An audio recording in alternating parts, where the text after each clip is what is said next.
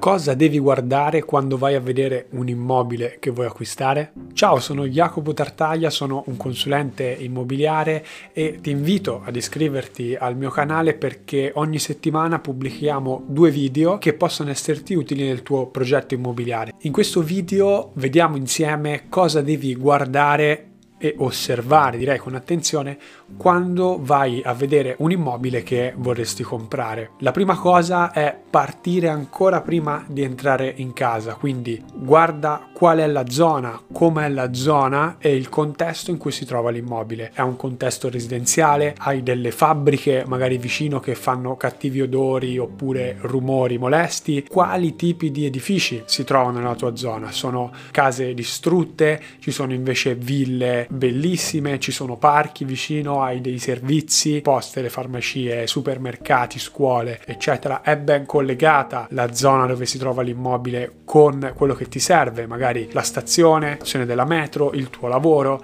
eventuali mezzi di trasporto di superficie, per esempio gli autobus, fai un'analisi approfondita della zona in cui si trova l'immobile e ricordati che la zona è una delle cose più importanti che determinano il valore di mercato di una casa. La seconda cosa che devi osservare è il condominio, quindi come si presenta il condominio. È un condominio, un palazzo curato oppure ci sono delle crepe sulla facciata, la facciata è da rifare, i balconi sono da rifare, quindi ha bisogno di manutenzione. Un condominio curato potrebbe essere indicazione di una società condominiale, quindi le persone che vivono nel condominio, che ci tiene a mantenere la salute e la struttura del palazzo. Un condominio non curato, viceversa, potrebbe essere indicazione di persone che non si curano troppo del contesto in cui vivono. Quando entri dalla porta del palazzo ricordati di dare un'occhiata anche alla bacheca del condominio, perché nella bacheca spesso si trovano informazioni interessanti, per esempio lamentele di qualcuno rispetto ad altri vicini,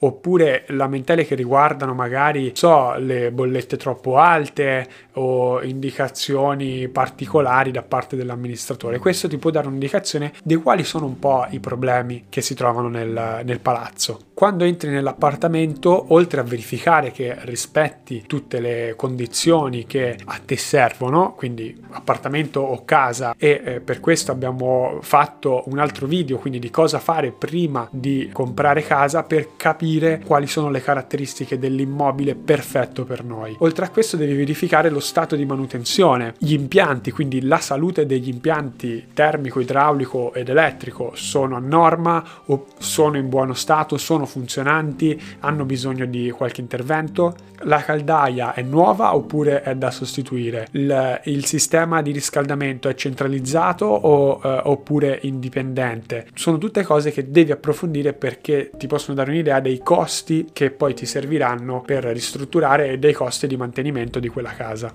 I bagni sono ristrutturati e per bagni non intendo solo se i sanitari sono nuovi perché uno potrebbe aver cambiato i sanitari per dare una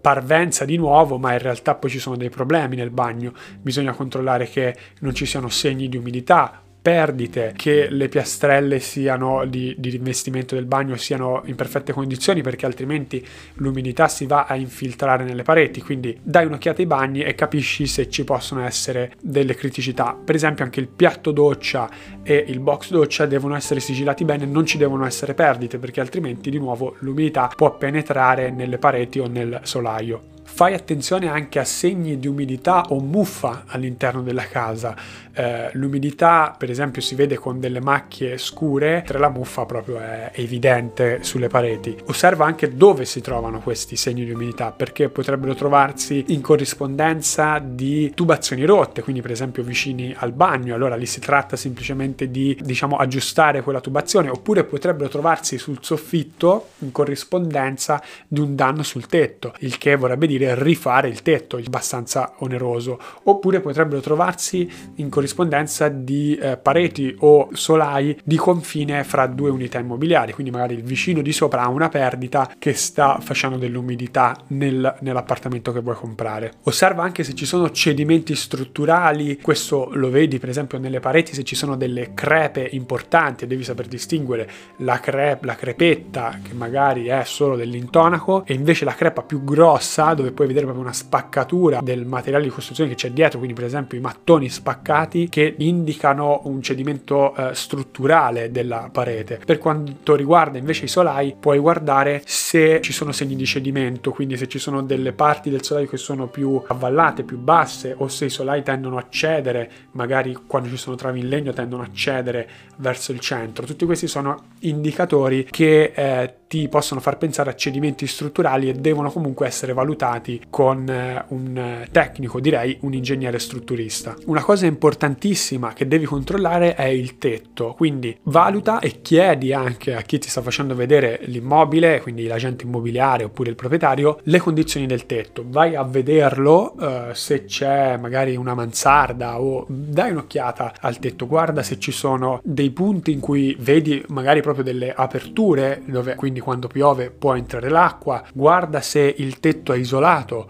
oppure semplicemente ci sono le tegole come utilizzavo una volta, questo ti dà indicazione se dovrai investire qualcosa nel rifacimento del tetto, magari nella coibentazione del tetto. Ovviamente le cose da valutare e da guardare quando devi comprare una casa sono tantissime, per esempio devi guardare anche i documenti, devi controllare che non ci siano ipoteche, che ci sia la conformità catastale, la conformità urbanistica, che ci sia un ape corretto e dovresti anche controllare se si trova in un condominio i verbali di assemblea e il riparto spese. Inoltre ogni eh, situazione, ogni immobile ha una situazione specifica da analizzare, quindi se vuoi avere più sicurezza sicurezza nel tuo acquisto, puoi contattarci, trovi tutti i recapiti in descrizione per avere una mano, per avere un esperto che ti aiuti a controllare che tutto sia ok e quindi che tu possa comprare casa in completa sicurezza. Io spero che questo video ti sia utile nel tuo progetto di acquisto